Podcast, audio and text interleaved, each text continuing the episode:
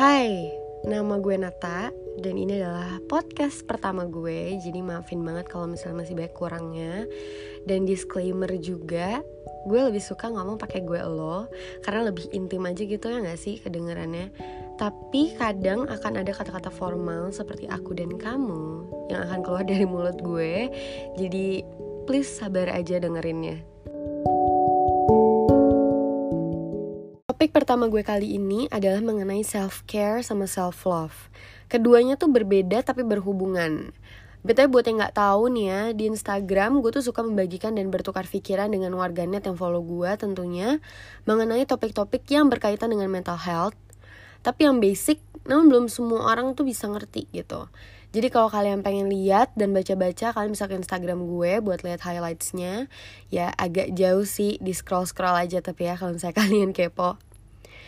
Oke, sebelum kita bahas dan cerita lebih lanjut mengenai topik ini, gue pengen ngasih pengertian singkat mengenai self-love dan self-care.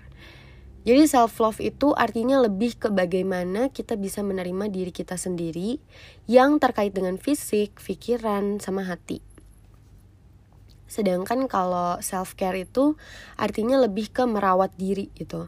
Tapi gue sih lebih suka mengartikan self care itu sebagai di mana kita bisa menemukan copingnya kita sendiri, menemukan aktivitas atau kesukaan yang bisa membuat kita tuh tenang gitu, yang bisa buat kita tuh bisa menerima diri kita kalau ngelakuin hal tersebut gitu.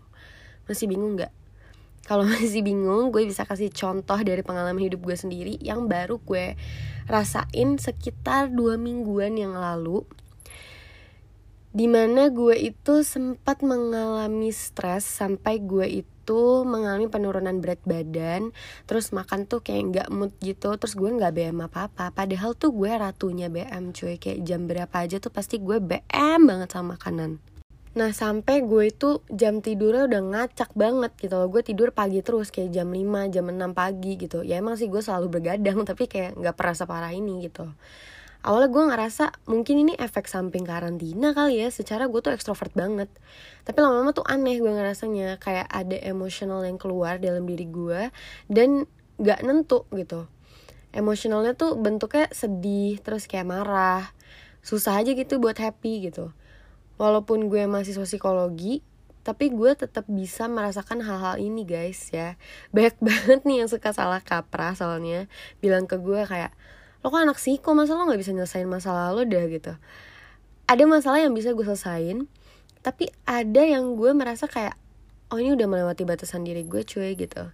Makanya kita tuh harus punya batasan diri juga sih sebenarnya Nah singkat cerita, gue akhirnya melakukan konseling dan ternyata iya memang gue stres. Terus gue ada anxious dan rasa takut gitu.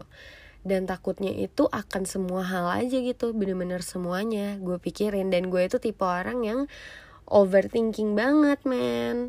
Intinya gue ini lagi ada di dua role Di mana role pertama gue tuh menjadi manusia, menjadi nata Dan satu lagi di mana hidup gue itu terkontrol oleh sosial media karena kan pekerjaan gue sekarang adalah sebagai content creator yang sebenarnya sangat amat gue cinta tapi yang kadang gue sayangkan adalah orang-orang banyak itu menuntut gue untuk menjadi manusia yang sempurna gitu.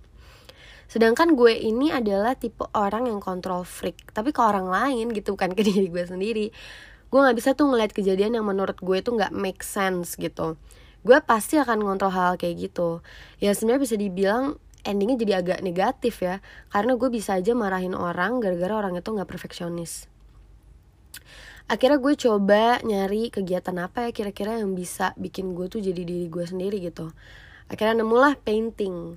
Walaupun gambar gue tuh nggak bagus ya nggak pro gitu. Gue kalau gambar burung aja tuh gue masih pakai gambar burung TK tuh yang logo M gitu. Terus di tengah-tengahnya ada garisnya. Ya, makanya kalian bisa menilai ya skill gue segimana gitu tapi gue seneng banget melakukan hal itu karena basically tuh gue suka lihat warna. Karena relaxing aja gitu. Terus gak tahu kan setiap olesan itu tuh akan membawa kita ke mana sama kayak hidup gitu gue. Meaningful juga ya kata-kata gue. Jadi itu termasuk self care gue. Dan yang lain ini berhubungan sama diri gue banget yaitu melihat tanaman. Lucu sih sebenarnya ya gue tuh nggak ada basic knowledge tentang tanaman tuh gak ada. Gue benar-benar zero knowledge deh tapi dengan memelihara tanaman gue tuh bisa menyalurkan kontrol freak gue terus itu tuh menjadi suatu hal yang positif gitu loh. Karena uh, gue mendapatkan kontrol penuh akan kehidupan mereka si tanaman ini. Gue yang ngontrol untuk ngambil air buat nyiram mereka ngontrol lihat-lihat matahari buat jemur mereka ngejaga mereka lah intinya biar mereka tuh nggak mati. Dan itu self care yang gue banget sih sebenarnya. Dan ini baru gue temuin akhir-akhir ini dan gue senang banget di mana gue bisa menjadi diri gue dan selama ini hal yang gue kira itu adalah kekurangan gue nih si control freak tapi ternyata bisa tersalurkan dengan positif gitu. Dan ini gue jadi lebih tenang banget sih sebenarnya setelah gue nemuin self care itu. Jadi gambaran self care tuh sebenarnya kayak gitu sih. Semoga kalian ngerti nih ya dari yang gue jelasin dari pengalaman gue. Terus ya yang gue pelajarin dari mental breakdown gue kemarin ini di mana emang kita tuh punya role masing-masing sih sebenarnya. Dan emang harus di manage entah yang kerja sambil kuliah yang kuliah sambil ngurus anak yang kerja sambil ngurus anak gitu. Gue dulu tuh tipe orang yang suka ngomong eh gue tuh capek banget kalau kayak gini. Kuliah kerja kuliah kerja. Emang kuliah kerja tuh gak bisa satuin selalu ngeluh kayak gitu. Gue lu tanya aja sama teman-teman gue kalau lo kenal.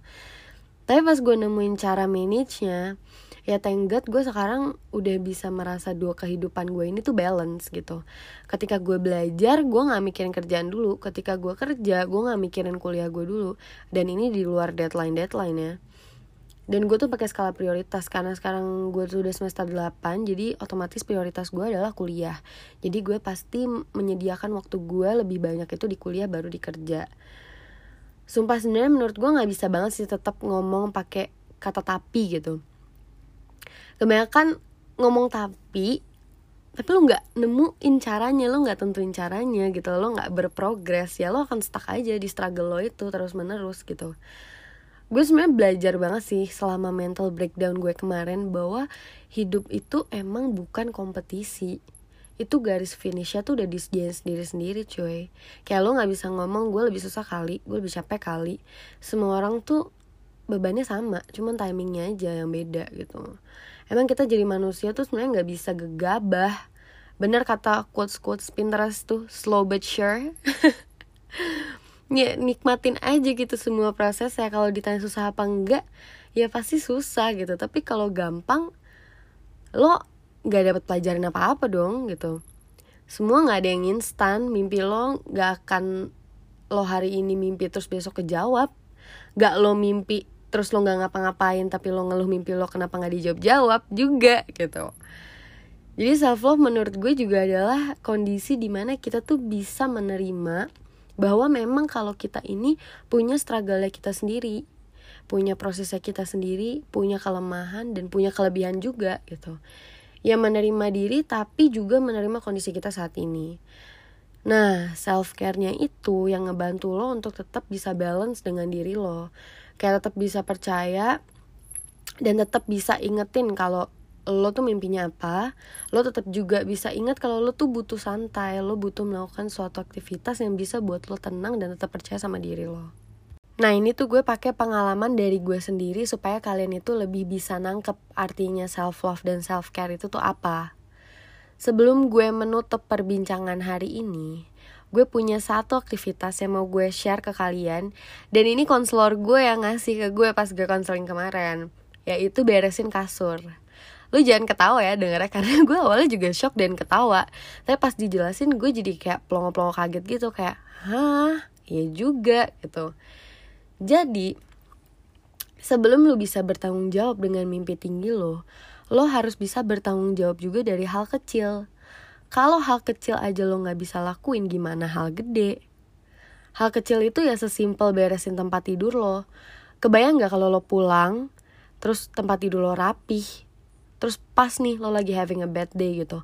Kasur rapih lo itu seakan-akan tuh kayak ngomong gitu sama lo kayak it's okay you are having a bad day.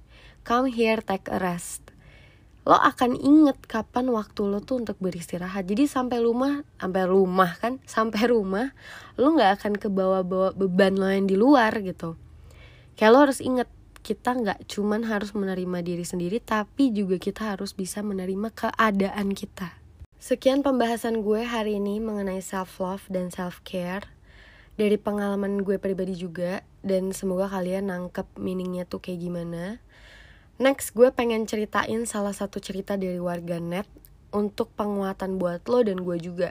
Jadi gue sebenarnya nih mau buat podcastnya ini sebagai penguat dan reminder sih. Kalau kita tuh manusia yang berproses dan punya struggle, tapi kita juga manusia yang akan terus berkembang dan akan ada waktunya kita mencapai garis finish kita. Jadi lo tuh harus trust the time.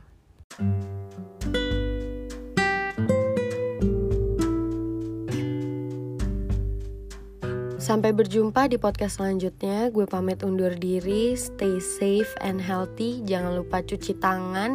Jangan lupa juga untuk protek tangan lo karena kalau lo pakai hand sanitizer, tangan lo pasti akan kering. Jadi jangan lupa juga untuk pakai moisturizer di tangan lo. Ya pokoknya semoga kita bisa bertemu setelah self quarantine ini selesai. Ciao.